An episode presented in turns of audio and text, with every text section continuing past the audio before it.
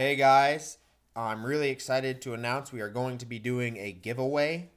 What this is going to be is a two man, two day guided waterfowl hunt on November 18th and 19th in Northeast Kansas with Steady Wing Outfitters. In order to be signed up for the drawing, there's four things I need you to do. You need to go onto Instagram and follow the Steady Wing Outfitters Instagram page. You have to follow the Wicked Hunting Report Instagram page. In that Wicked Hunting Report Instagram page, I'm going to be making a post about the giveaway. In that post, I need you to tag three friends in it, and then you have to subscribe to the podcast. Once you've done all four of those things, follow the two Instagram pages, subscribe to the podcast, and tag your three friends. I need you to screenshot all four of those things and send them in a message to me on the Wicked Hunting Report Instagram page. Once you've done that, I'll enter you into the drawing. Uh, the drawing will go until the last day of February. Then on March 1st, I will draw the winner. And then on March 2nd, in that episode, I will announce who the winner is. So good luck. Tell your friends, get as many people as you can signed up. The more people you have signed up, the better options you have that one of your buddies is going to win it and invite you along. Good luck. Before we get started, I want to tell you about our sponsors. Uh, first, we have duckseason.com. That's D U K S Z N.com. Uh, go on there and check it out. You can trade hunts with people from across the country. Uh, there's a good duck hunting forum on there. You can buy some merchandise. Uh, there's also the Salty Fowl line of clothing on there, where 100% of the profits go to the conservation of eiders. Next, we have Steady Wing Outfitters. It's located in northeast Kansas, and they're guiding for waterfowl, turkey, and deer. Uh, follow them on Instagram and Facebook. And if you want to book a hunt, you can call Mikey Soberano. His number is 785 410 2304. Next, we have 701 Pursuit. That's Caleb and the guys making hunting and fishing videos on YouTube. Uh, you can check them out there Facebook, Instagram, TikTok, all those places. They also have a website. It is the numbers 701pursuit.com. Go on there and buy some clothes, hat, shirts, stuff like that. Now we've got Waylon Johnson and his guide service, uh, hunting ducks and geese down in the San Antonio, Texas area. Uh, you can find him on Facebook. It's Waylon Johnson on there. Or you can give him a call. His number is 361 494 7868. Lastly, we have Highline Retrievers, uh, dog training up in Northeast Montana. You can find them on Facebook, Instagram, or TikTok. It's H I L I N E Retrievers. You can also uh, give me a call. My number is 406 783 7083. Uh, if you have any questions on training, need any advice, any help, or if you want to set up some training in the future for your four legged friend, uh, thanks a lot and enjoy the show. All right, welcome to the Wicked Hunting Report. This is Garrett. Today I am with Ryan Risher of One Tree Outfitters in uh, southern New Jersey. So, uh, Ryan, why don't you introduce yourself? Yeah, thanks, man. Uh, appreciate you having us on. Uh, I'll just echo what he said. My name is Ryan Risher. Uh, we operate basically out of southern part of New Jersey uh, for black ducks, brant, um, greater snow geese, puddle ducks. Uh, you kind of name it. We're we're out there trying to do it. You know, from September to March. So, uh, who are you with? I guess who's your partner in this? Yeah, so I guess um, the way we kind of got you know in touch and everything was through your cousin who hunted with my uh, my buddy Travis, who he and I co-own the business together. We've been hunting together for about I don't know 10, 12 years now, and here we are now, um, kind of wrapping up our third or fourth year. Um, time kind of flies. I actually forget which it even is. So I guess to get started, how did you get started just in hunting in general? I mean, did you grow up doing it? Yeah, um, you know, when you look at, I guess, like statistically speaking, I kind of came in that traditional pathway. Like dad hunted, grandfather hunted, they deer hunted, they waterfowl hunted, and just so happened that here comes old Ryan and uh, got roped into it just the same. And uh, you know, been doing it ever since I turned to legal age to be able to start hunting. So has uh, waterfowl always been your bigger thing you like to go after, or did it kind of come in later at all? No, that was kind of the like um, like the core thing my dad and my grandfather did. Um, they did a lot of like you know small game hunting stuff too growing up. Like they raised beagles, um, but by and large, I mean you know they belong to you know a hunting club, and I don't know if you've heard of it. Um, kind of an iconic area in New Jersey, Barnegat Bay. Um, that was kind of the bread and butter of New Jersey growing up.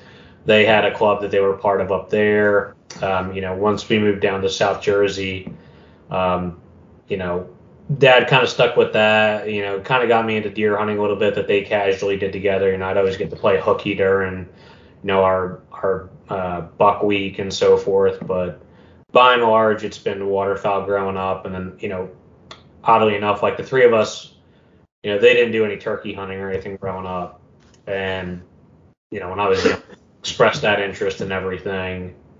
And uh, you know, we all got into that together, and you know, kind of ran with that too. So, you know, between waterfowl, turkey, you know, I, I deer hunt just, you know, for the sake of putting a couple of deer in the freezer, but by and large, like waterfowl is what I look forward to doing, especially the snow geese. Well, I guess you're like the third or fourth guy in a row that's big into turkey hunting. I have to tell you that I've never gone turkey hunting before. so, you know, and it's it's funny you say that because like when I started out, you know, we all kind of got into it this, like I said, at the same time. None of us knew what we were doing. Like I kind of thought, you know, as we got into it and we're figuring it out, like, oh, like Ryan's gonna, you know, he's the youngest, he's gonna be able to shoot the first bird. Like, we'll let him have first dibs. And damn, like, they both shot birds before I did, and like that kind of like got me tweaked growing up. I actually like quit turkey hunting for a while because like I thought they were just like the cagiest birds, and then like finally like got you know some advice from people who were like really good turkey hunters about you know things I was doing wrong. And once the pieces of the puzzle really started coming together, um, now I, I, really enjoy it. It's, it's, it's a great thing to do once snow geese left and you know you snow geese leave and you know we get six weeks to you know be able to shoot the snot out of them. What kind of turkeys do you guys have up there? Uh, they're all easterns here. Okay. Yeah. Guess I could have kind of assumed that you being on the East Coast, but I don't know anything about turkeys at all. So. yeah, that that's all we got here. But you know, it, it's it's funny because like, you know, kind of going off that, you know, our birds. So like we, you know, back in I think it was like the late 70s, early 80s, we really didn't have a turkey population, and I know a bunch got like translocated. I think from um, Vermont and then uh, Arkansas, believe it or not. We I think one of our biologists at the time here, they traded a bunch of like ruffed grouse that we had here, which ironically we don't have any ruffed grouse anymore, and we are littered with turkeys. And now it's like you look at Arkansas and it's like where where do they have Ark or you know where do they have grouse or turkeys? You know they're they're kind of a premium to come by down there. Yeah, them boys got to start taking care of coyotes down there. Yeah, that's a that's a, a sad reality that we're coming to between there and up here. yeah, yeah. Well, I guess aren't coyotes kind of new in your guys' area, like in the past couple decades? Uh, I mean, I'll put it this way from my perspective. I think it's a little bit subjective. I know, you know, I think especially up in the northern part of the state, their range has certainly expanded at a a more alarming rate than down where I live. You know, I remember growing up 15, 20 years ago where I grew up, it was seldom you would hear coyotes howling. You know, my, I grew up, you know, where my parents lived, you know, they had five acres open farmland. You know, we had, you know, wood lots around us, and it was very seldom you'd hear coyotes. Now I live another 15 minutes south of there. Um, and I know people where you know they go 20 minutes in either direction of where I live. Say they shoot a deer far back that night. If they don't have a dog on it that night, that that deer is going to get eaten up by coyotes. I mean, I actually lost a deer for the first time ever to a coyote last year, and in a place I least expected it. So there there's certainly more around, but you know, my I guess my opinions are a little bit more biased off of your hardcore deer hunter who they they treat them like they are you know, this evil witchy woman that's just coming for everything in their wallet and so on and so forth. So let's uh, circle back a little bit back to the guiding. How did you get started doing that, and then how did you guys get started with One Tree Outfitters? Yeah, so kind of a funny story. This is probably going back uh, probably 10, 10 years. I think Travis and I had been hunting together for a couple of years by then. You know, him and I were very much alike and just, you know, our aggression, maybe that's maybe that's an aggressive way of putting it, but you know, we were very dedicated as far as snow goose hunting and you know i was getting a lot more into it at that time. He had a lot more of the equipment and so forth but you know i had the drive. And you know we had had a couple of really good hunts together and you know he had worked for another guide and you know I, I was kind of bouncing around the country at the time you know like i was living up in like south dakota. I was living in arkansas like saw like what it was like out in you know in the central flyway mississippi flyway where it's like night and day different compared to here. But you know we had had a bunch of good hunts together and you know kind of knew how one another you know operated. And um, we uh, there, was a I think we were up in North Dakota like 2014 or 2015. You know, him and I were up there like freelancing for a couple weeks, and um, you know, we're sitting around like campfire, like drinking a couple of beers, and you know we, we'd been having a good i think like our you know this was three or four days in you know we'd been having some really good shoots together and we are just like shit like you know we should just like think about like doing this on our own someday. You know again this is like almost 10 years ago now. And you know one kind of thing led to another like it was almost like it kind of started just like kind of a joke. And then like you know, i ended up moving so i was living in arkansas at the time when we went up there and come back home and you know he was working for a guide i was working for a guide. And you know we both i guess kind of seen the good the bad the ugly of how you know other people operate. And you know i don't i don't mean that in any sort of negative sense but just seeing things you like and you don't like and it's like well you know we could just as easily do this on our own you know i know all the process we got to do to get everything set up as far as the llc the insurance you know website, you know, all that kind of stuff. I was like, we're not going to get any, you know, younger. Like, if there's any time we're going to do it, let's just do it. And, um, yeah, that, that was kind of it in a nutshell, And you know, kind of, you know, coming up with a name and, you know, you know, we had a lot of the access in our back pocket, especially for snow geese, because that's, you know, what we were really passionate about. And, you know, between three or four counties, I mean, we had a lot of it a lot of it to ourselves and a lot of really just high equity property that we can manage. We can manage the pressure. We can manage when we hunted there. We could pick our days to go there, and it just it made our hunts that more enjoyable. And you know, from our perspective, we wanted to make it. I shouldn't say we wanted to make it more enjoyable for us. We wanted to share that enjoyment with others. Um, and you know, we just kind of jumped in blind to it, and it's it's bewildering now, kind of going from that to where it's like, you know, now I got people reaching out from all over the country. They want to go shoot their black ducks. They want to go shoot their brant. They want to, you know, they kind of consider like their greater snow geese as opposed to, you know, shooting lessers out in the Midwest is like kind of a subspecies for them. They want to come target. So it's it's cool how it's become this like giant kind of web of a network for us to kind of well, you know, prime example talking to you right now. We've never met, and it's you know, word of mouth through somebody that he's hunted with, and we will maybe never meet at any other point in our lives. So it's it's cool in that sense. Well, when I uh, get the money and decide I want to get my black duck, I'll be sure to give you a message. So don't say we're not going to meet. I will hold you to that. so, uh, I guess out of all the stuff that you guys chase around, what is your favorite bird to go after over there? Over on that side. Oh man. Um, you know, as far as ducks go, um, I really love teal hunting. I, I love shooting green wing teal. Um, but aside from that, you know, as selfish as it sounds, and as selfish as I I am to love loving duck hunting, you know, it's kind of something to do until the snows get here. You know, that two three months we get to hunt them that that's what I that's what I kind of am looking forward to all season. You know, we get that first full moon in October, November, and you start finally hearing them going overhead, even though, you know, you know they're pushing to North Carolina, Virginia, but you know they're eventually going to start backing up to where, you know, they're wintering on the Bay Shore, they're wintering in Delaware and crossing to a bunch of ARB farms and stuff, you know, down in South Jersey, you know, where they're roosting on some of the rivers that, you know, are just off of properties that we hunt and stuff. You know, that that two two and a half months we get to hunt them. That's that's what I look forward to the most. I gotcha.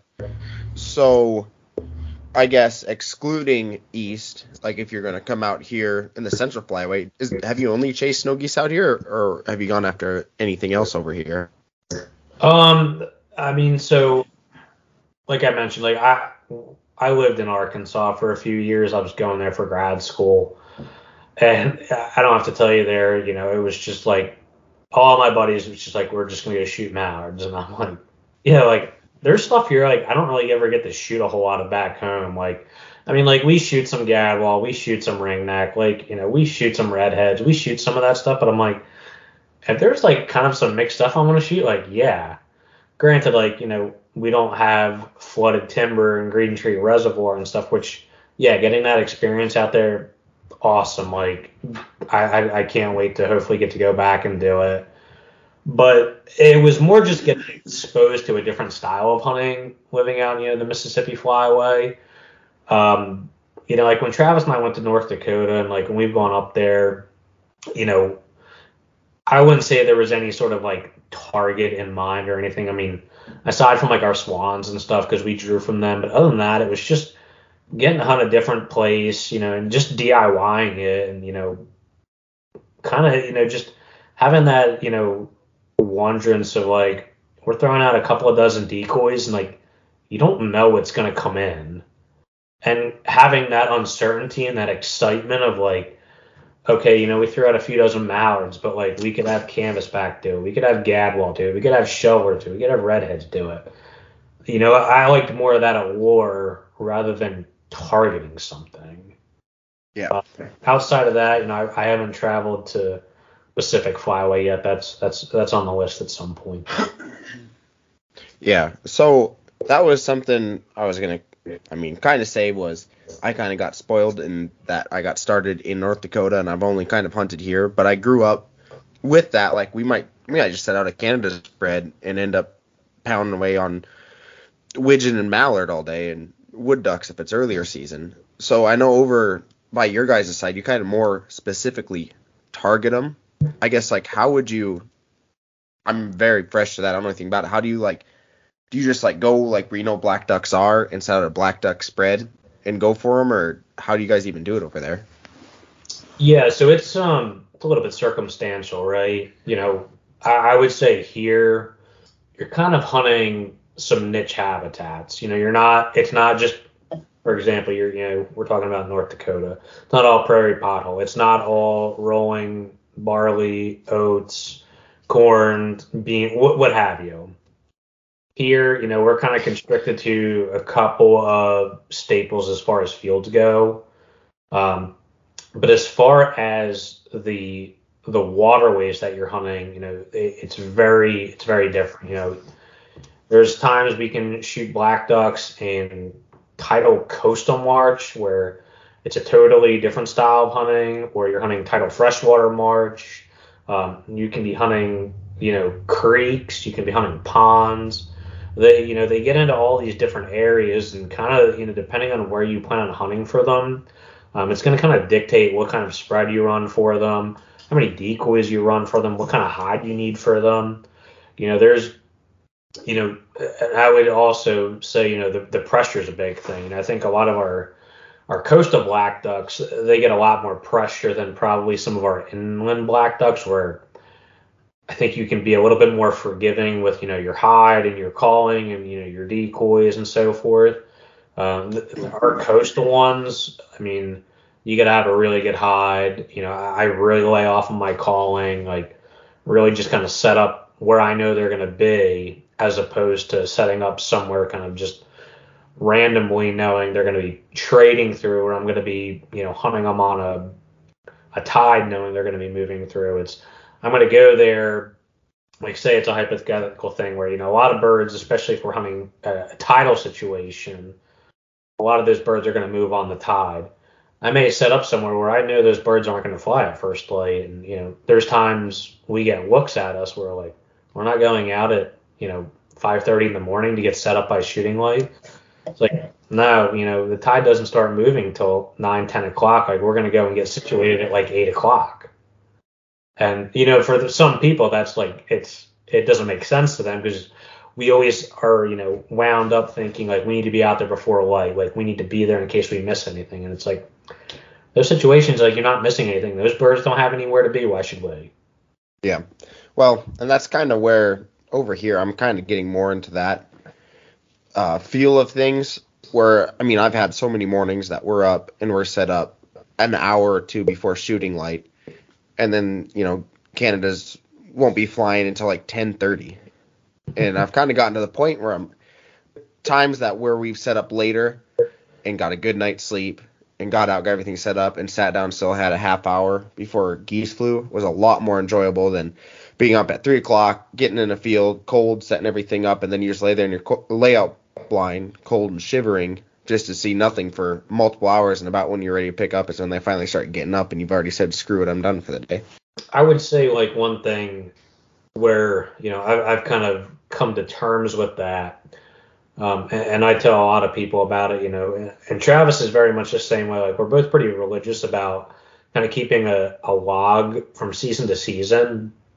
You know, you you do it for four or five years, you start picking up on certain trends, start picking up on you know certain little, even just like places you hunt, where you know you start getting towards a new moon, you start getting towards a full moon, you start getting towards you know, any sort of little idiosyncrasy within the weather, you know, just like people are about how they get obsessed about deer hunting.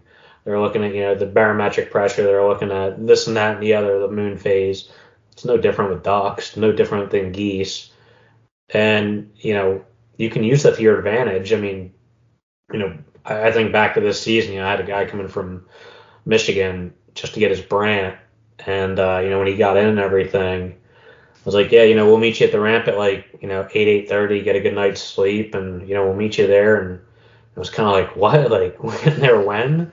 And it was like, dude, we're going like a few hundred yards from the ramp, like right where the birds are gonna be. You know, and we get there and like we're kicking birds out, going to where we're gonna hunt.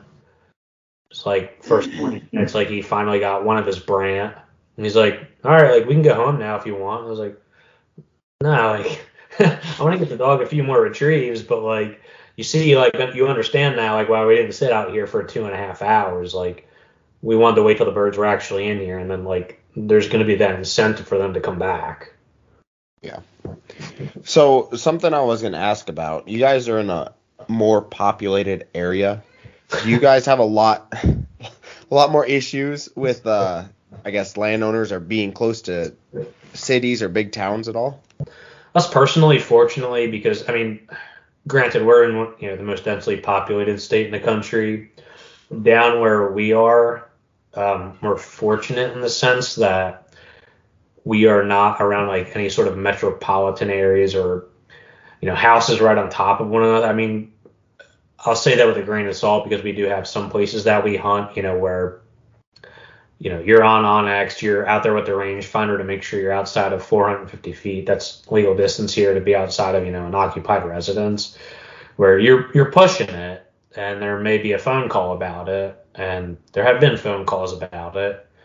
But, you know, by and large, um, you know, we're very fortunate with a lot of our landowners. They, they know the, they know the deal. I mean, I have, you know, permission from some of mine to you know hunt within 450 feet of their houses or their you know full, you know silos, their barns, things of that nature. You know they just want you know the geese taken. They don't they don't want them there, so that makes it nice. But you know in the same token, there's places that you know we hunt where there's a lot of crime and you know you're a couple miles outside of town and you know you're next to a bunch of houses and you know, I'm thinking back to this past September opening day for September Canada's, and you got eight guys with unplugged gun, and at 6:30 in the morning, you know, the house is downwind of it here, a half a case go off, and you know, 9:30 here comes you know the police department showing up, and uh, you know me being the liaison between the crew, I got to go out and have the conversation with the police officer about it. But you know, it's by and large, you know, they they you know the, we've never had any issues about it. You know, we've never um, you know I, I know many of the game wardens in the area and they're all really good guys and they, they do really great work and they know what we're up to. They know, you know, we have nothing to hide or, you know, we're not up to any good. So I think we're fortunate in that sense as well that we're away from the, we're away from the stigmas when you think of New Jersey, I'll say, you know, it's not New York and, um, you know, Sopranos and Jersey Shore and, you know, it's, it's very much, a rural area down here where people hear gunshots by and large and you know they expect it's probably people hunting. So you haven't had anybody come out with a blowhorn and try to scare your birds off for you or nothing? No, I've I've actually have had that happen. I've actually um uh last year I had people call the cops on me saying I was trespassing. So um you know there's I don't know how familiar you are with it, but you know um with like public trust doctrine, if you're hunting tidal water, you know, you have a basically a constant right to, you know, recreate in tidal water. And, you know, we're out hunting tidal water and I'm right up against these people's property, but as long as I'm below the mean high tide line floating, you know, I'm legally allowed to recreate there. And these people, they were new homeowners. They, you know, there was a piece of marsh that was included in the property and they were evidently not aware of certain laws and regulations, and they came out, you know, yelling and screaming at us. And I'm like, I'm out here hunting. I'm not on the upland part of your property where then I would be trespassing, and you would have, you know, some legitimate reason for being upset with me. But, you know, you can kind of go pound sand right now, and if you want to make something out of it, you know, we will. And short of me saying that, next thing I know, I have the state police yelling for me from their deck, and they're telling me I'm trespassing. And now at this point, so you know, I guess I'll preface this by saying, you know, I grew up in a, in a law enforcement family where, you know, my dad really ingrained a lot of this in my head, and you know, laws and regulations as far as hunting goes were basically my bible. I knew what I could and couldn't do. I knew what I could and couldn't get away with. And you know, when I was having the state police yell this at me, I'm like, I'm not going to be yelling at you 300 yards across the marsh. If you want to meet me at the ramp, we'll have this conversation there. And, you know, they show up and they're like, yeah, we had a conversation with them. We made a phone call. You know, you guys are good. And I'm like, well, I know we're good. Like, you know, I don't really appreciate being accused of something I didn't do because I'm not going to put myself in that kind of situation. Would you guys have, like, was that just like a fun hunt or anything, or did that have clients yeah. at all on it? Uh, it was like Christmas Eve last year. Okay. I was just I was just out hunting with a buddy, and okay. that, but, that's good because I mean that would have been a lot different story if you had clients and all of a sudden you had cops yelling at you that you're trespassing. That could really, I mean, even screw up business.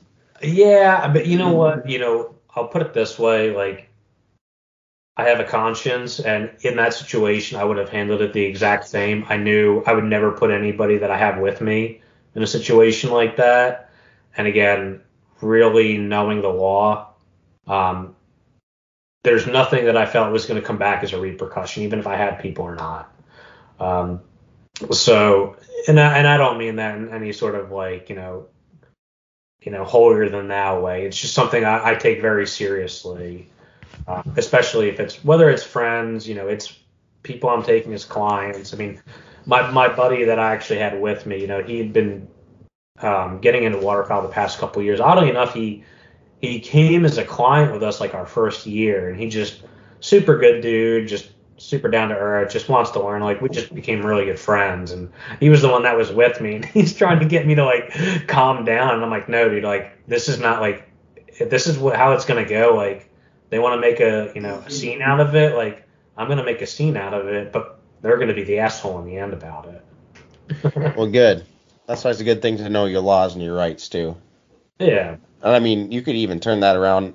Uh, you don't seem like a guy that would do it, but you could turn that around into hunter harassment and really teach those guys a lesson. I mean, the landowner wise, but Yeah, so you know, you know, and my my buddy had brought that up, and I'm like, dude, like honestly, these people probably have no clue what that even is, and honestly, like aside from her like admitting she was on like the horn to us, like yelling at us and like beeping this, you know, loud whatever like speakerphone thing at us, like and admitting that to the state police, like like they're just ignorant, they don't know any better, like I don't win or lose anything by now rubbing their nose in it. I still get to go hunt there. And that for me is like they're to have to kind of live with it. You know, such is life. Yeah. So on your guiding life, do you have any uh, good or bad or funny uh, clients or client stories at all you could share? Um,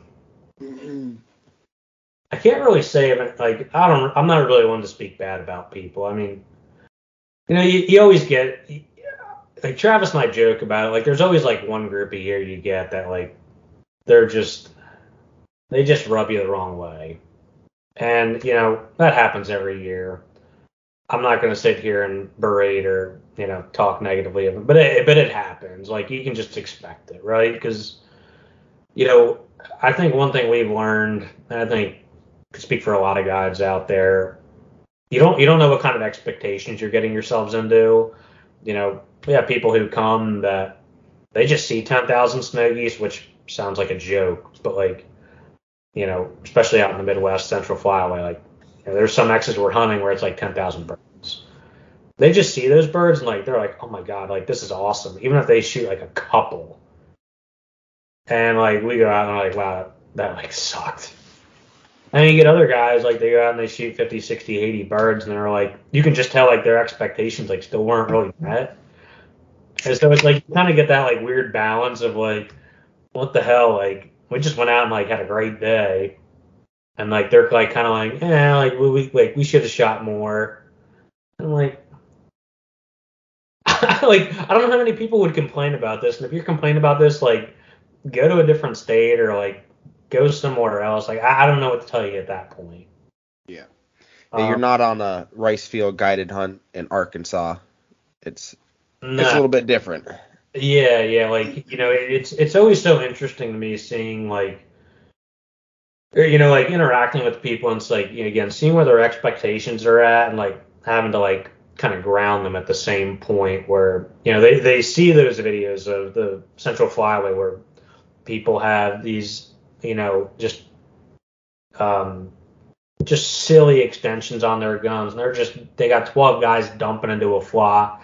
And they're raining 40 50 birds out of a flock. And they they translate that expectation to like here and a lot of them it's like by and large they don't really snow goose hunt a lot they snow goose hunt maybe once or twice a year they get that same tunnel vision and a lot of them it's like they black out shooting at a huge flock I'm like, oh my god, like we only shot like eight or ten birds out of that. And I'm like, well, did you pick a bird? Like we talk about picking back birds and moving your way in. That way you're always shooting birds at like a consistent distance. And they're like, oh, I just shot into the flock. And I'm like, there you go. You know, so it's like you, you get some of those people where it's like they leave thinking they should have shot more birds and that's somehow your fault. And it's like, dude, I'm not I'm not the one shooting for you. You know, so again, like I, I can't think of like any, you know, bad egregious people we've had. I mean, we've had people leave us bad reviews and say stuff that was totally false because they were sour that they, you know, hunted for a few days. It was slower than they anticipated. But, you know, there's so much we have to counter that. And we're painfully honest people that we're, I sleep just fine at night knowing, you know, we did what we could and that's all we can do. Well, and at the end of the day, it's hunting. I mean, if it was if it was killing, Yeah. it'd be called killing. You know, I, I I can't remember if it was like it may have actually been on your podcast, maybe I was listening to another one with like Joe Hines, and he was like, "You picked the date- "You picked the date in like August or September, what it is." Like, I can't. You know as much as I do. yeah, like I can't predict the future in February. And like I've had people, you know, they they want to pick a date in eight months out, and then they don't want to give a deposit for it because they're fearful of what's going to happen. I'm like, that's the risk you take. But at the same time, I'm not going to have you come here, and I'm going to have you birdwatch. You know, like, I mean, this year, prime example. I've never in my life seen the flyaway as discontorted as it is with snow geese. We basically lost all of January hunting. I've never seen it like that before in my life. I'm not outrunning people. I'm telling people like, dude, I don't, I don't have them. It's not worth us going. And frankly, like people have been more appreciative of that than us just taking them and them having a bad time. Like I don't want to do like if I don't want to go and I don't want to sit with people where it's like we're just gonna chit chat to make small talk and kind of better the mood. Like I just don't like I'm just not gonna take you. I think people yeah. at least appreciate that.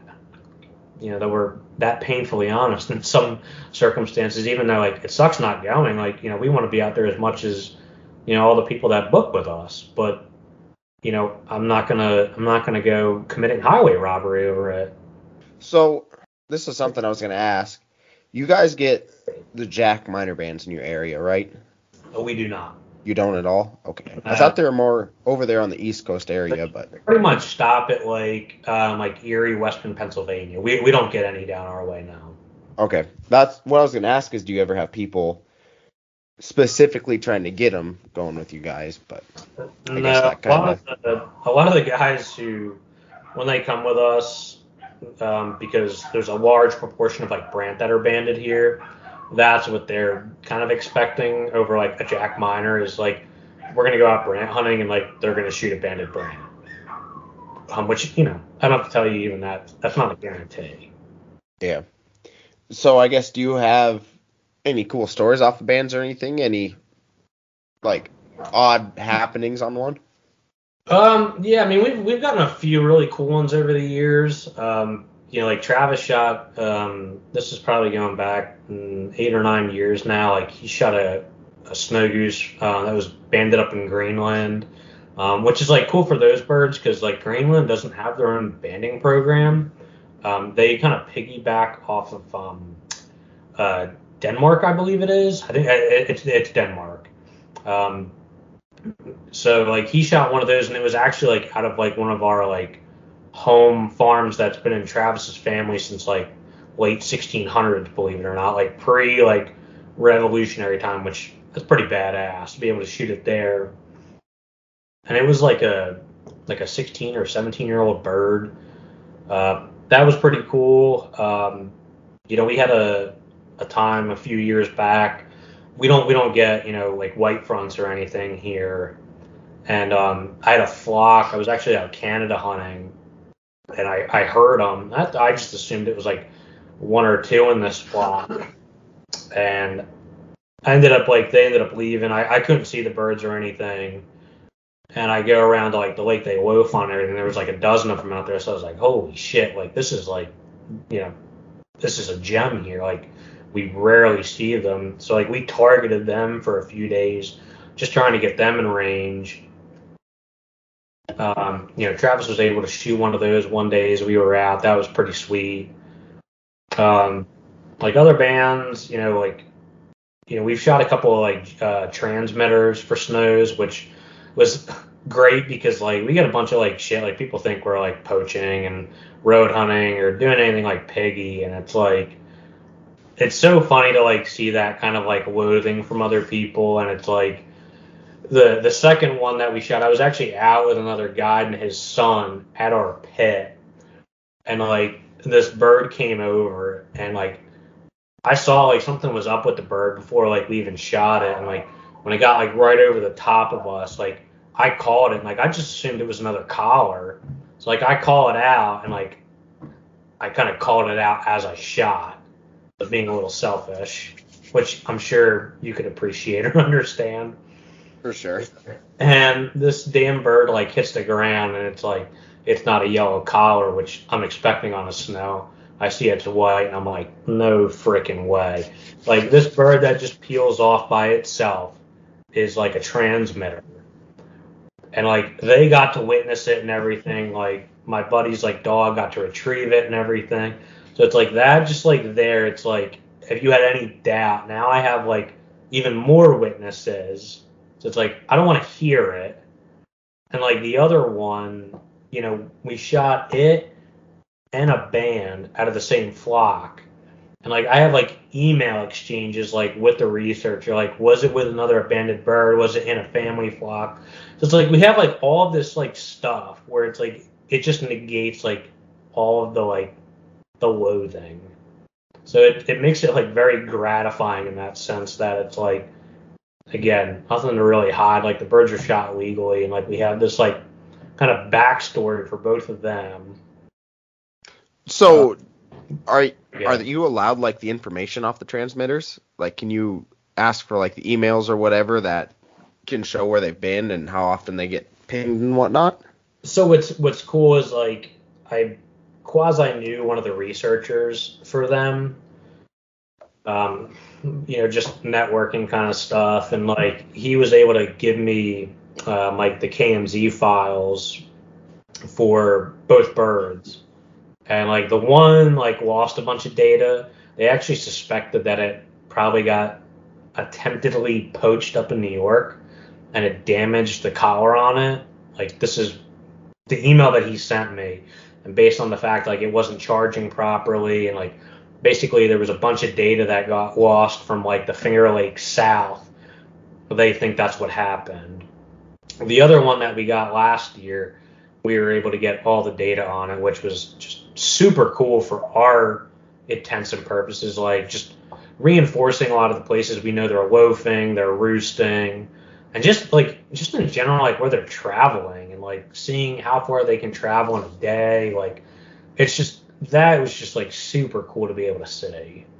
And you know my background you know where you know in a past life i was a biologist and did all that kind of stuff banding birds and nothing really related to like waterfowl but just again just i don't know like it was just like a really cool thing to be able to to see you know in kind of real time. Yeah, I I think it was Chris Husted that was telling when he was on the show, but he had a group of guys that he knew. They shot into like a group of uh, snow geese.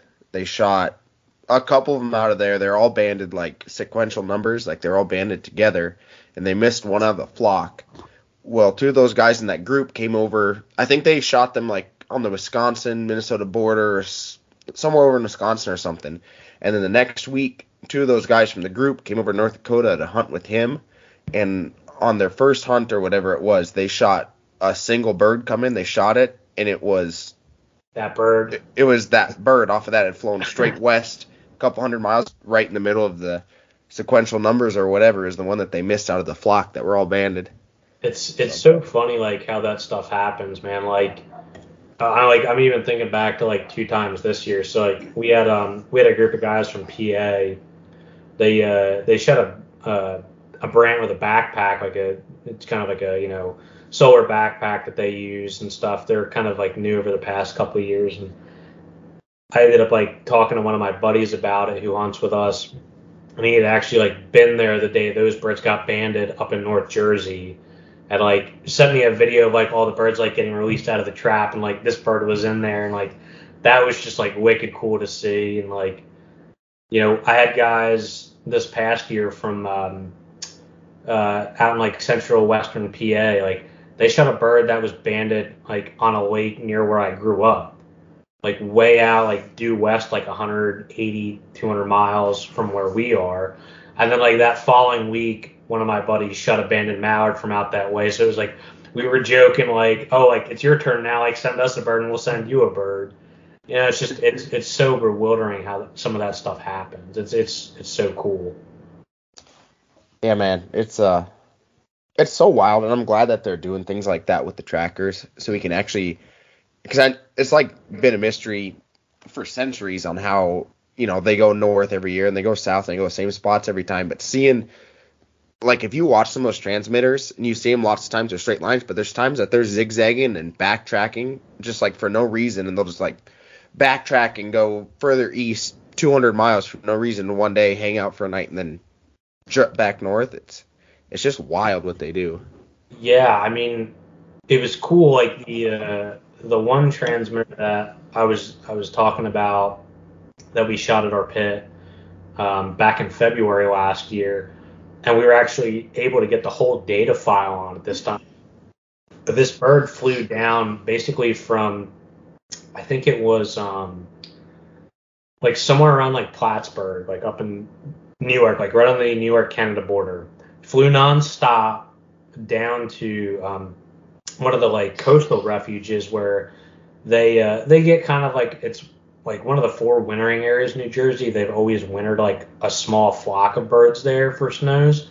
Um, it flew there to like one of the bays there, and it literally made a U-turn and flew back like to northeastern PA, and like hung out there for like three or four weeks.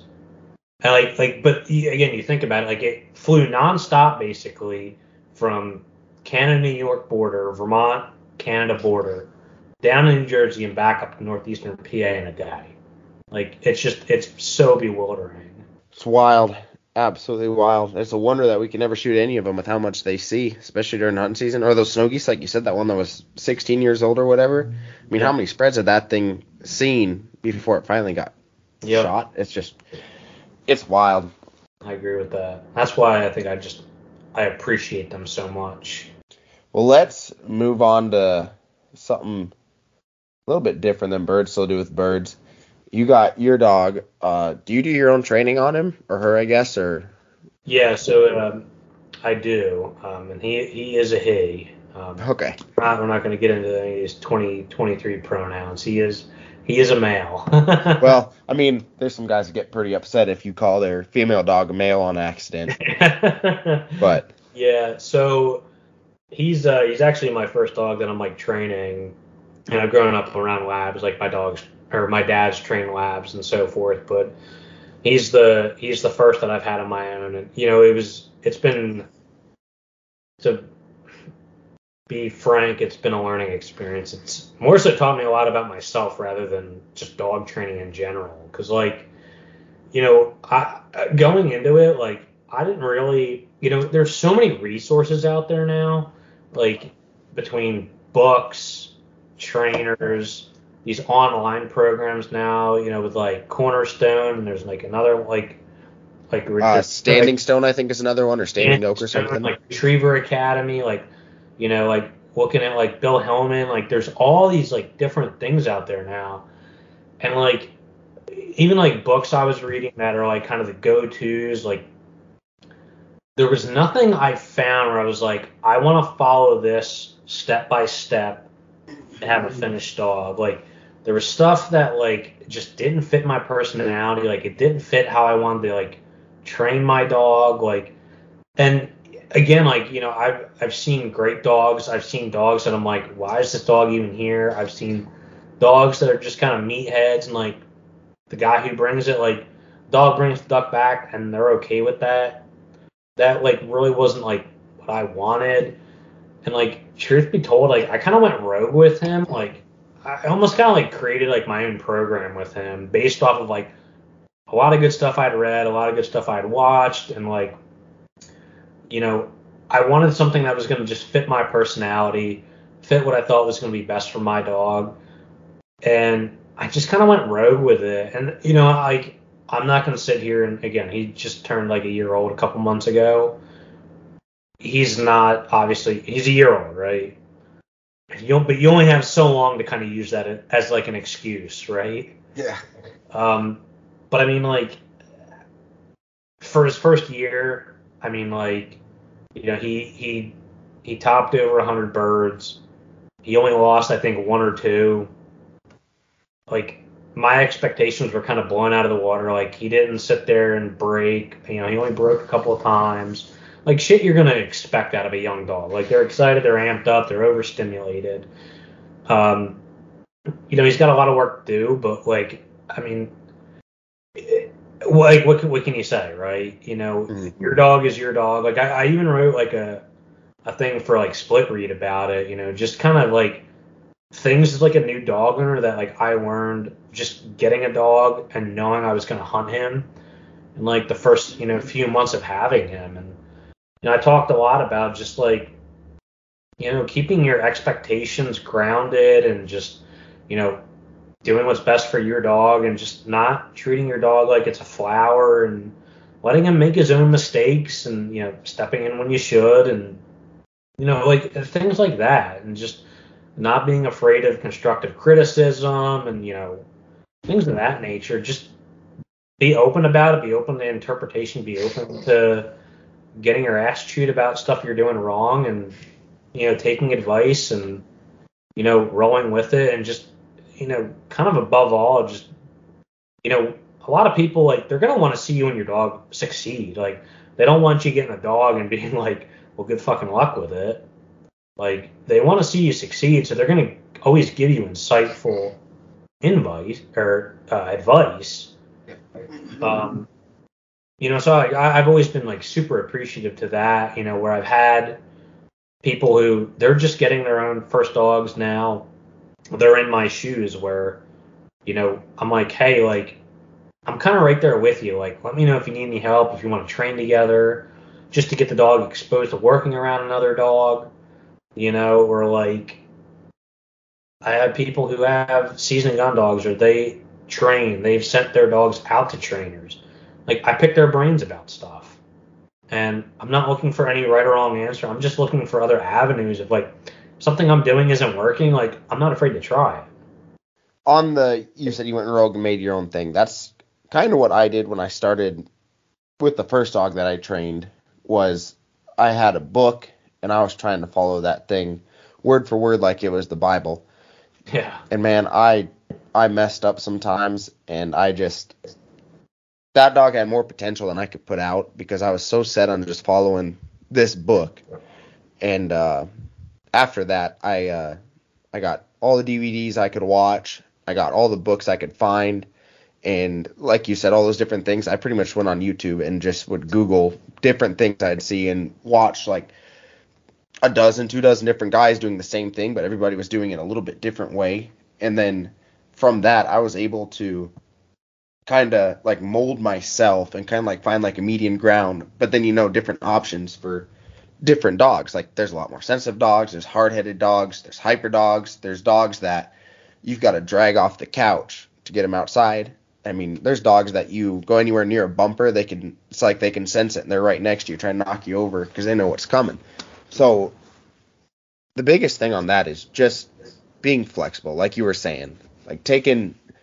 Don't read one thing as gospel because that's what screwed me up on my first dog, and I'm glad that I moved past that and got to the point where I'm at. Not that I'm a master dog trainer by any means, but I'm right there with you. I'm not gonna hide it.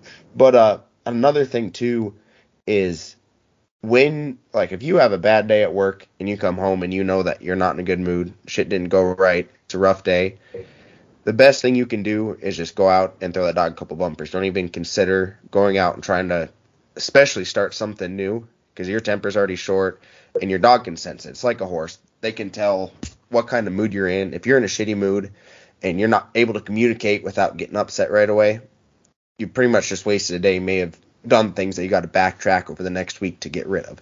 So you're better off, you know, just relax and throw a couple bumpers, sit down, have a beer, pet your dog, start no, again tomorrow. You totally hit the nail on the head. Like, and I think that was something else I even like mentioned this like little like write up I did. It's just like, you know, you're gonna know your dog best. Some book you read, something you watch, like that's not some end all as applicable to your dog. And like I mentioned before, I, I think one of the biggest lessons I've had to learn is it's taught me a lot more about myself than it has training a dog, right? Because like taught me a lot about my patience, like my threshold, and like you know I've always considered myself like a, a very good like communicator with people, right? But like now you're communicating to something that doesn't speak the same language as you, and you're still trying to get that same intonation or that same you know point or command across and it's like now you're speaking a different language trying to do it. And I've had those moments where I'm like, holy Christ, like, how am I not making sense right now? And it's so it, like I've had days where I, I get so frustrated and I'm like, I've had to like back myself up and I'm like, I just like I feel like such an asshole. Like I just kind of took it out on the dog and like he doesn't have a clue what I'm trying to actually ask of him. And then it's like when he finally like does make it click and I'm like, Jesus, thank God. Like you throw the goddamn dog a party and it's like after that it's like he gets it. And it's like those little breakthrough moments, like it totally just changes your perspective on hunting and like having a dog to hunt with. And you know, I, I tell people all the time, like, you know, I've hunted with people who have dogs, whether they're great dogs or not, but it's different when it's like your own dog, and it's like just how much like the two of you like just changes your perspective on hunting. I mean, the past couple weeks, because like you know we haven't had any snow geese around the hunt, so like I've been hunting broadbill just to get the dog out and just get him getting him some more water work. And like you know we're hunting out of a different boat. He's not been in and like he's just not marking birds the same way like i know he's capable of. And like to me i'm like what like let's go like come on dude like you mark you painfully mark this bird like like why are you just still sitting here and like it's silly stuff just like coming down to like depth perception out of like a different bow or like you know whatever the case may be and like i gotta kind of like shoo him out of the boat just to like be like get out of your comfort zone. Like I know you're I know you're out of it, but like dude, you're fine. You've done this before. Like go do it and like you're gonna get a freaking party after it. And then like you do that two days in a row where it's like I'm sitting there like cursing at the dog. And the third time you go and I'm like, why didn't he do this the, the he didn't do this for two days and now it's like completely different dog. And it's just reading your dog, like building your dog's confidence and you know making your dog, I guess, aware of like what you're expecting out of them. And I'm just like, all right, like I guess he's kind of getting it now. you know, yeah. like, it's it's it's just a funny. Uh, it's just it's just funny. So something I was gonna say is like if you're like you were saying like you know how to do this or like you're trying to teach him something he's just not getting it i am trying so hard to find this dude's name and i can't find it i can't remember it but i met him this summer at a hunt test i was doing over in minot i can picture his face but i can't think of his name but he just won an award from akc he finally got it like the top handler trainer or something of the year in the labrador section Okay. And he's an older gentleman. He's got no more vocal cords, so he can't talk. So whenever you talk to him, he writes on a board to do his response. And he is a wizard with dogs. And so he's training these dogs no voice or anything. He's got a little handheld thing, and he like he clicks it for different whistles, like a single whistle, double whistle, a loud long whistle. And he's like he's got well, I think he had like eight dogs on his truck while we were there, and he's trained every single one of these dogs. And so that kind of made me realize that. I mean, I was working with Bo, my dog. He was well, he was under one at the time, doing the uh, senior test. But I was frustrated with him because I was seeing all these other dogs that were, they were obviously had like six years on him. All the other ones in the thing, and they were all well behaved. And he had just failed out of it because he did everything perfect, but then he broke on his like he was supposed to sit at heel on other dog went to retrieve, and he broke on that. And afterwards, I was all mad because you know I drove way out there, stood out there in the hot, got ate by bugs just for him to screw it up the last second. And I could say that one was on him, not me. For once, I'm usually one letting him down. But anyways, that, that that guy came up to me and he wrote his message and he he said, uh, "Well, you look down, whatever. What's what's going on?" And I I told him he's like, "Do you think I got this far in life if I gave up that early?" I mean, it just takes a lot of patience and practice. Was pretty much the gist of what he wrote out to me. But then, I mean, looking at it and realizing what he can do with his dogs without even being able to talk to communicate with them, it kind of made me realize that. I mean, I've got a leg up on a lot of people. I can figure it out. It just takes the time and the patience, is what I'm getting at. Like, yeah, don't, honestly, don't, I, I never like heard of this. I, I don't know who you're talking about, but I mean, it's. I think it's just great for your audience to, you know, give that insight where it's like if people are that concerned that they're gonna screw up with a dog, like communicating, and like you have somebody who like actually has to like improvise through other means, and they're that successful doing it. You know, I think that's I think that's freaking cool. Yeah, man. Yeah, if uh, I I feel so bad I can't think of his name right now. I'm sure I'll think of it after this. I want to say Bill, but it's probably wrong. But uh, if you guys, I mean, he co- covers all of like North Dakota, Minnesota, all of that. If you guys can go to an AKC event just to watch some labs run, you'll probably run into him. He is a great time to, I guess you could say, talk to. But I mean, he's got so much knowledge and, I mean, nicest guy that you'd ever, again, in quotes, talk to. Because And you know, I've kind of going off that. You know, I've I think a lot of the people that I've met, at least, whether they're people like you know, I talk to people who they do all the like hunt test stuff, and just people who have dogs that are training on their own. By and large, I've found a lot of them to be like when you're when you want to get talking to them, like kind of bending their ear about training related stuff. They tend to be pretty darn humble about it. Yeah, that's. I mean, don't even go just to find that guy. If you got an event in your area, even if you're not entering your dog, even if they're not AKC registered, you can go and watch and see what these dogs do and see what people are doing with them. And then, like you said, if you want to pick their brain afterwards, I haven't met a single one that won't. I mean, they will they'll talk your ear off. Anything you want to ask, they will tell you anything you want to know because at some point they were in the exact same boat as you. You might be on your first dog and have no clue what you're doing. I mean, everybody starts somewhere, so if they can't point you in the right direction, they'll tell you someone that you can talk to or some sort of source you can go to to figure it out. So that's my biggest my biggest advice is if you can go to one of those events and talk to some of the people, you will learn a lot more than you even knew that a dog could do.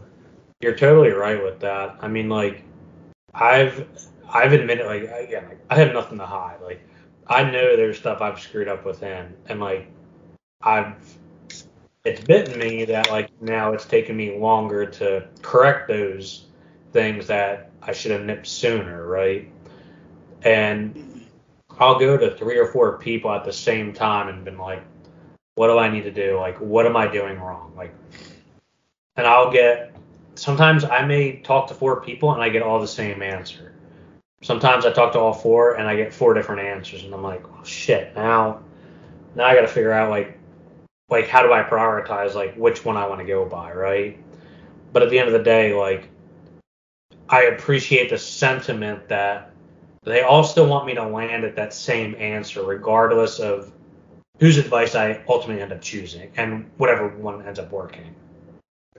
Um, you know, and like the fact that like, you know, they may reach out to me about something and like, or they reach out and just like see how his progress is going. Like, you know, I still keep in touch with the breeder and like, send him photos of him out in the field and like what he's doing and you know what he's retrieving or if he makes some like retrieve that like I've been like awestruck by for his age and I'm just and I've had a couple of them where I'm just like well, I'll be damned.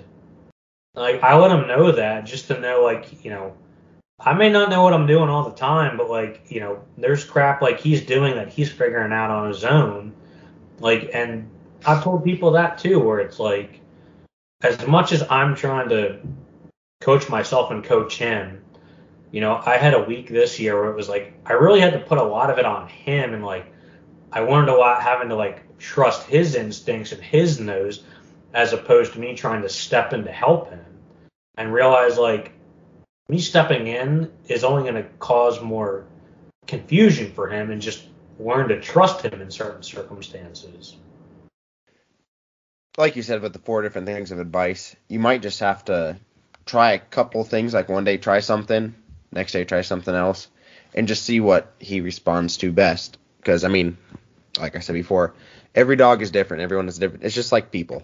I mean like if you go to a school and walk in a classroom you'll see kids sitting in the back of the class they're sleeping you'll see kids in the front of the class i was one of those kids that i could not learn by staring at a whiteboard and having somebody talk at me all day. If i was out there hands on i'd take it right in. There's dogs that are i mean like that too. Like there's some that see you do something they can do it. There's other ones that you I've literally had dogs where, like, we get to the force fetch thing, where I've had to not force them, but like I've had to pretty much walk them through step by step, like by putting it in their mouth, pushing their head down, putting it in their mouth, making them pick it up off the like closing their mouth for them on it, and then like two or three days in, all of a sudden it clicked. They're like, oh yeah, that that does make a little bit of sense.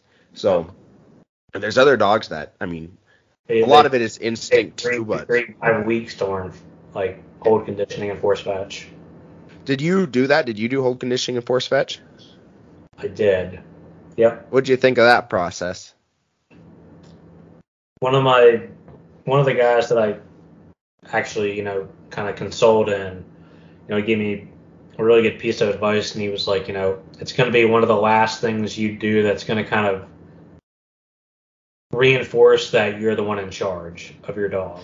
And I think there was a lot of validity in that because my dog, he is certainly, even though he is petite for a lab, he's he's got a hard head, and I can't imagine where he got that from other than me, because I'm very stubborn too, and I'm sure I've given that aura quite a bit to him.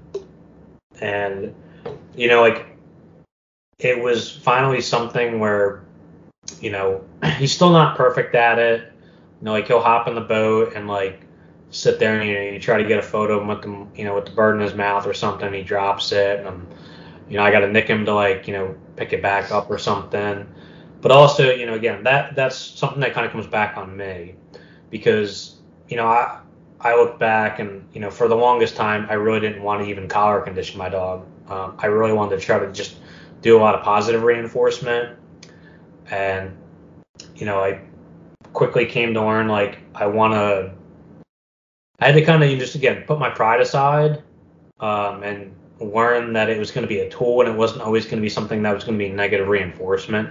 Again, didn't really know a whole lot about collar conditioning, how to properly use an e-collar. Or yeah, e-collar. I'm thinking snow geese. E-collar. yeah, we're, we're coming up on that in a couple weeks, so my mind's a little bit a little bit forward thinking. But um, you know, I've seen how they've been used wrong, and like I didn't want to make those same mistakes.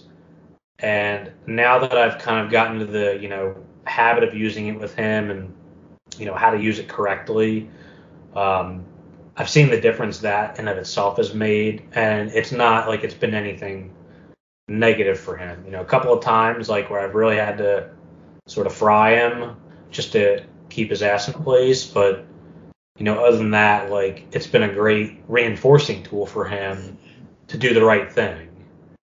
Um, but yeah, it, not to kind of deflect from that, get, getting back to like force fetch and stuff, you know, it, it's, I think it's definitely kind of showed him like, I know you're out here to have fun and like you're, you got drive and like, you know, you want to please and stuff like that, but at the same time, like, we have certain expectations where it's not you're out here on a free for all and you know I want you to bring back birds a certain way and you know I will let you know what is is not okay.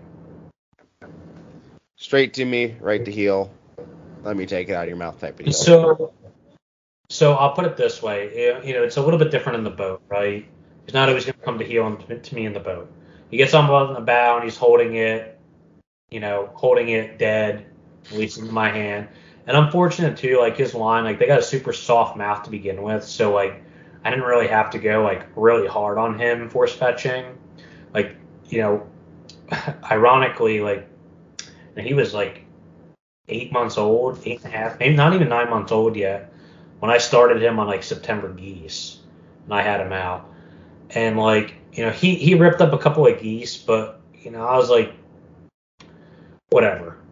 Kind of like let it slide, but it was almost like a blessing in disguise because like he kind of got that sti- that sti- stimulation out on a couple bigger birds. He was like, holy shit, like I'm trying to carry this freaking resident goose back, and he's like 50 pounds. Heavy as he is. yeah, yeah. And like he was like, I just want to get this thing out of my mouth as quickly as possible, and like I don't want to sit here and like play around with it. And now it's like take a teal from him, like a broadbill, black duck, mallard, whatever the case may be. Like he brings it back dead, and he's done with it. Like he'll want to lick it, sniff it, have fun with it, but like chewing on it, wanting to like be hard mouthed about it, like it's not there. Um, so that's been that's been great. and my makes me feel like I'm I know what I'm doing a little bit more. Well, that's the thing too. I mean, if you can afford it and you're actually going to be using your dog for hunting, get good bloodlines, get a good breeder that's got a good track record. Because I mean, a good dog, you pretty much are. I mean, not hands off, but what you have to do with that compared to, I don't know, Sally down the street, her dog got in with Jeff's dog, and now they got the Slitter pups. They're both labs. I mean, you don't know what bloodlines you're getting. You could have eight generations of couch potatoes on both sides.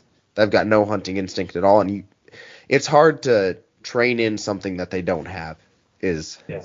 The big thing. I mean, if you get good proven hunting bloodlines, it is a breeze. Because I mean, I've worked with I've worked with both, and there's a very big difference.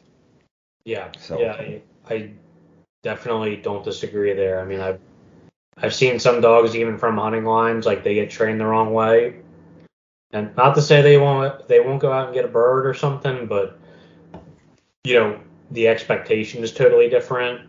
Yeah. And like you know like I'm in the situation now like where you know the breeder I was fortunate enough to get him from like I feel like if he was in the right hands of the right trainer and stuff like he'd probably be doing circles around me. Yeah. But at the same time, like, I couldn't, on my own conscience, no, I didn't train that dog. Yeah, I get you there, and that's another thing too. When you're if you're going in to get a lab, you got to be honest with yourself. If you're, I mean, hunting two weekends a year, and the rest of the time he's gonna be hanging out in the house, you don't need to go spend the three thousand dollars on a perfect bloodline dog because you're gonna be letting him down. He's gonna that's gonna be against what he wants to do. Now, if it's like you and you're guiding, or you know those guys that they run snow geese all the way north, and then they do ducks all the way south, and then snow geese all the way north, and repeat all the way through. Dogs that are getting thousands and thousands of retrieves a year. That's that's totally different. Those are the ones that are looking for the upper end because if they get a couch potato, that's yeah, That do- that dog is likely going to be more inclined to getting hurt.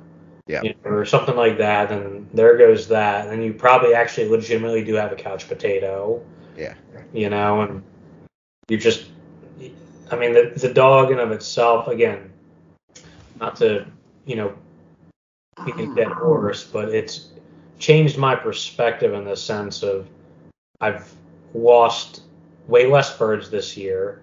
Even him being a year old, I've lost way less birds. We've found birds we would have never found. And like, you know, it was his first year and I know it's only going to get better from there. And that I guess uh that juice was you know worth the squeeze right there for what I, you know, put up for him. yeah. I mean, we do a lot of uh, upland hunting too over here, pheasants and grouse and stuff. And Bo this year, I think he got three or four birds all on his own. Like we had walked through these cattails and we'll get up a little ways and then it's like he catch winds and he'll spin around and he'll walk right on my tracks. And I'll have walked within inches of a bird, like down in cattails covered in snow, and he'll dig his way down in there and all of a sudden he'll come out with a rooster pheasant hanging out of his mouth, still alive, looking around like what happened. Like so I mean obviously I count him towards my limit, but I joke around and say that he got his own limit. But Oh, of course.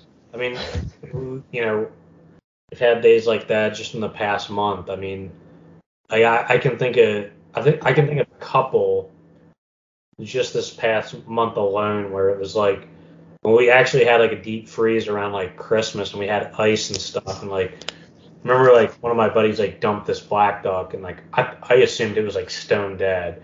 I was like, "Hey, we got other birds working like I'll send the dog on it eventually. Like I'm not worried about it. Send the dog on and like the bird's gone. I'm like, the hell? Like this bird should be here stone dead. And like I'm standing maybe four feet away from like where I know it landed. So I'm like trying to get him to like search it up and everything, and he goes like way the hell downwind. And I'm like, dude, that bird's not over there. But then like he literally comes all the way back to me, right where this bird fell, and he like sticks his like damn head under the ice, and the bird's like got this pocket under the ice it's in, like s- like as alive as can be, and I'm like, well, shit, like, all right, dude. And then like three days later, my buddies sailed this bird, and they're like, yeah, dude, like we're not finding it. Like, went to this like huge patch of greenbrier. It's just a wall of greenbrier. Like, should we like? I'll go down there and like we can send the dog in on it. He's like, we can try, like, but like that bird was alive and just winged and everything. Like we go down there, like we could see the dog like making these like wide circles. Like he was getting up on this like giant foot in there, and like I could just tell like he was on something. My buddy's like, you know, I'm like, he's something. He's like, well, should we go in there? I'm like, like let's just let's just sit back and see what happens. And like I say that, and like this little freaking dog like comes out with this black duck like live as can be. And, like my like my buddy's reaction was like even more like substantial than mine. I'm just like, well shit. And he's like jaw dropped, like high fiving me, like this made the hunt, this and that and the other. And I'm just like, well shit. Like I guess I kind of did something right. like you know what I mean? Like it's just it's cool like having people that are like supportive of you having a dog that's like learning and they kind of get to share those moments with you and then like seeing it as like first time dog handler and i'm just like shit like that was pretty cool Yeah, I I just I don't think I can go back to hunting. I mean, obviously there's hunts where you don't bring a dog, but I don't think I could go back to like seasons where I didn't have a dog. Because man, when I had a dog before Bo here, his name was Cash, and he got run over, so he he went earlier than he was supposed to. But I, it was like sorry to hear that three oh yeah it is what it is it happens but we were like three days before early can or early canada season started in north dakota. So i went that whole fall and then into spring without without him.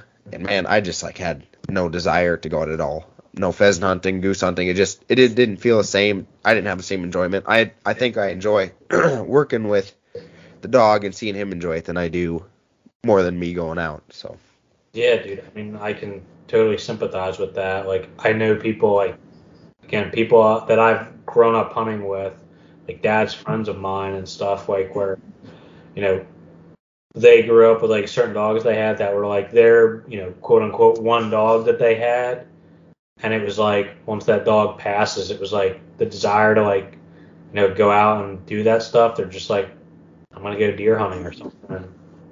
You know, Yeah, like, and like I feel bad. uh, It's just you know, but like I I see it now where it was like I remember like picking him out and I'm like I like damn near like cried just picking him out. I'm like Jesus Christ, the dog's gonna die someday on me. Like what the hell? you know, like I got like a t- I got a 12 year commitment. Like I'm already thinking like Jesus Christ, this dog's gonna die someday. Yeah.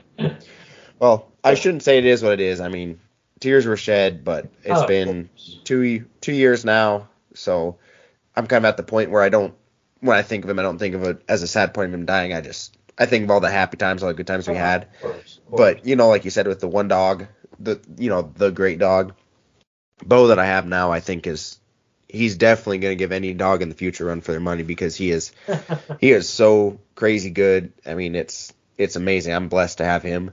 But uh, Cash was the one that, I mean, I got him. I think it was like a month after I graduated college, like or a week. It was early, so he, I mean, I was he was with me from when I was making nothing, where both of me and him were living off of fucking ramen noodles and tuna out of a can I- I- scraping by, moved a bunch of places, girlfriends, got married, had a kid, everything. He was there for that, and then so that that was my more why I was so sentimental is because all the things I got to share with him.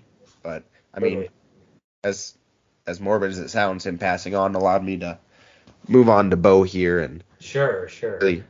And he taught me so much training wise. He was the one I messed up that I started with. I mean, he taught me so much. Well, Even though I messed him up, he taught me. So Well, and like, I, and again, I don't want to, you know, guinea pig on your your talking about you're good.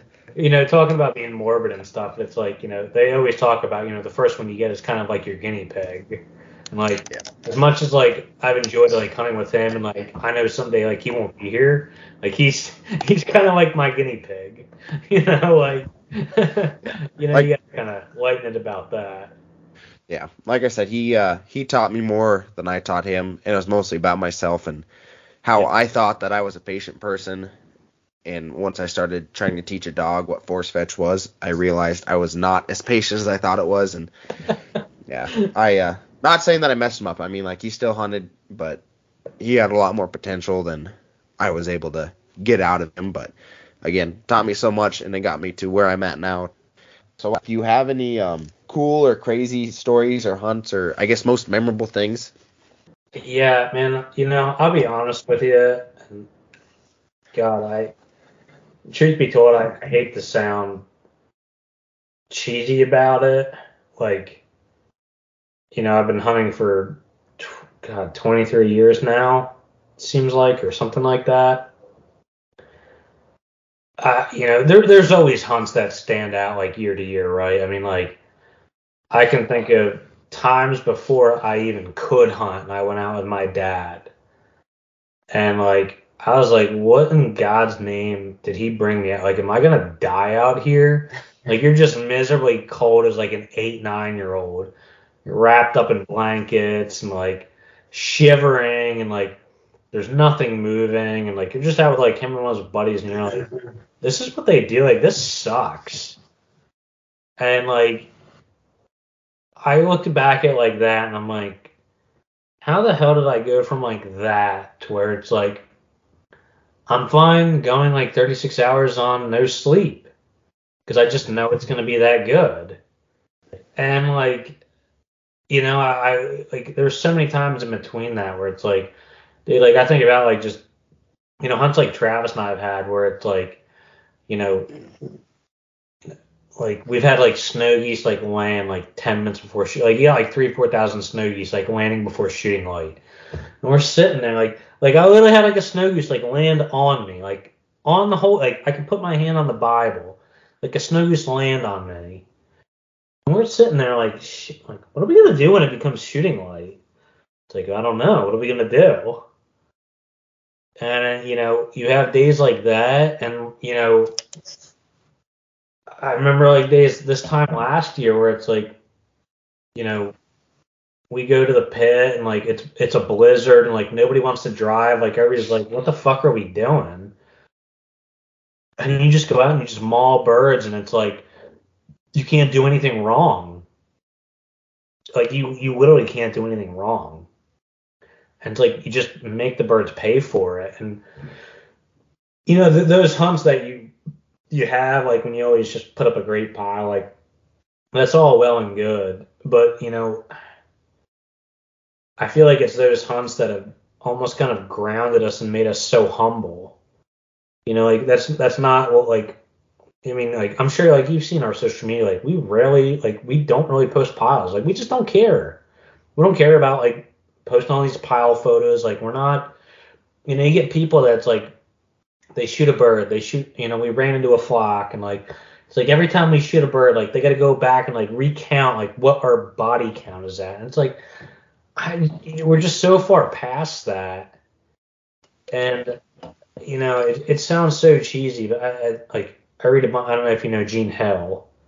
He's a you know big like waterfowl author and stuff, and like you know he says something actually like I'm only bringing this up because like one of my buddies mentioned it today and it's making me think of it now where it's like you know he says something along the lines of like you know all the like you know times like you recollect like it's not about like what you kill it's about like you know time you spent a field it's it's so cheesy but it's so true like you know I, I've had some great hunts where like didn't kill shit with my dad and my grandfather and like I've had days where like I just beat the loving ever piss out of birds and like they all kind of weigh the same, you know. And I've I've literally had a grown man hug me and cry over shooting a black duck, you know, because it was like one of the last birds he needed for his, you know, his North American, you know, uh, species list. And it's just like, you know, it's just it's just a great. They're like they're all good stories, is I guess is what I'm getting at. Whether like the hunting sucked or like we were pissed at each other, like somebody was cursing at one another, or like we're fist pumping and chanting or whatever the hell, or like we're out there at nine o'clock the night before drilling goddamn snake, you know, stakes in the ground to put snow geese out for the next day. Like it's just it's all good. Like you kind of forget some of the shitty hunts when you have the really good ones, and the really good ones doesn't mean you shot a bunch of stuff, but it's you know you put people on their first birds. you know, whatever the case may be, you know, your dog makes his first retrieve or he makes his first retrieve of a different species, wh- whatever the case may be, man. It's just it's it's just all good. You know, you get to meet different people. Like it's such a it's such a small world, but it's such a tight knit world, and you know, we all get to deal with our own trolls and you know people who want to give us shit, and you know, you take it in stride, and you know, I don't know, man. It's just it's all good. It's so interesting, not to derail this anymore, but you know, like they always talk about like you know, hunters in general kind of going through this pathway of like, you know, they just want to go out and they just want to shoot a bunch of shit, be reinforced for that to like show they're successful.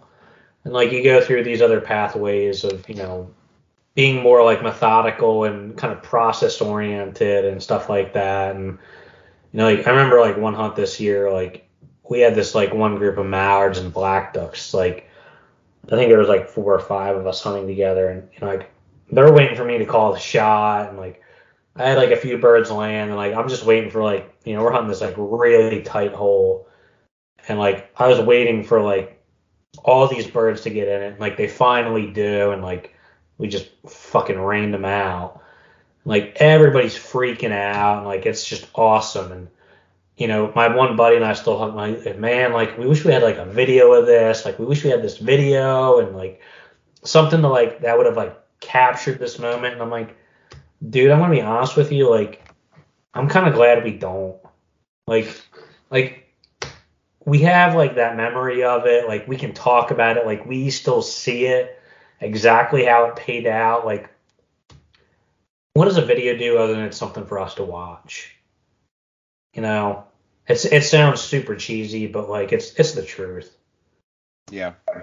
Well, that's kind of like where I'm at too, on like on mounting animals. Like I'm not huge into it. Every now and then I'll do a European mount, but I mean I've got I think three animals mounted. One of them's a deer that I got with my dad. It was a cool story, and then I guess the other the only bird I have is a wood duck, and that was the first duck I shot, but it was also with my grandpa. Mm-hmm. And I think that's the only. I guess we do have like another hunt we did where we got like five ducks, but that's the only duck I've mounted. And like if I look at either of them, I instantly just remember the day and how it went and how special I felt. So Yeah, I mean, like I've I've I've got very few mounts in my house. The three that I do, two of them, they're actually more sentimental now than like it was more like I don't look at them now and I'm like that was my first blue goose and my first Ross. I look at them more so now like a good friend of mine, like his dad was the one who did them and his dad passed on. So like there's more of like a sentimental value now that like knowing who did them and he was a good dude then like it's about the birds. And like I've gotten more into like if I get something cool, like I get it carved by a local carver, knowing I'm supporting him, his family, what he does, and like it's something that's gonna last a lot longer than a mount. for sure. Man, the main thing I was going to talk to you about snow was snow goose hunting. We didn't even really get on that. We're gonna have to have you back on just to do a snow goose episode. we're gonna have to meet up again. Yeah. All right. Well, Yeah. um, yeah, I'm right at my kid's bedtime, so I gotta go lay them down. We're at about an hour and a half too, so I think I've probably kept you long enough. But uh, yeah, we'll have to get you back on do a snow goose episode. But man. if you uh, do you want to tell your social medias at all, and then uh, how to get a hold of you to get a hunt, anything like that? Yeah, man. Uh, appreciate that. Um, if anybody's looking to, you know, greater snow geese, black ducks, they're brant from around the country who wants to get in on that, um, websites www.huntoto.com. You can find us at One Tree Outfitters LLC on Facebook and Instagram. We are not of the type to do any of that TikTok crap, so don't go looking on there for that. We're grown men. We're not doing that. Um, so yeah, there's the three ways you can find us. Um, get in touch with us. We'll get you in the right place. Awesome. Well, thanks for coming on and doing this. And like I said, we'll have to get you back on soon here in the future and do the Snow Goose episode that I think we were both planning on actually doing. So hey, but you know what? These organic kind of conversations are the best to have, right? for sure. Cool, man. All right, Well, well- having me on. Yeah, for sure. Well, you have a good rest of your night. I know it's already pretty late your side of the country, so Nine o'clock. We're good. okay. All right. Well, you have a good night, and we'll talk to you later. Yeah, man. Take it easy. All right. Bye. See ya.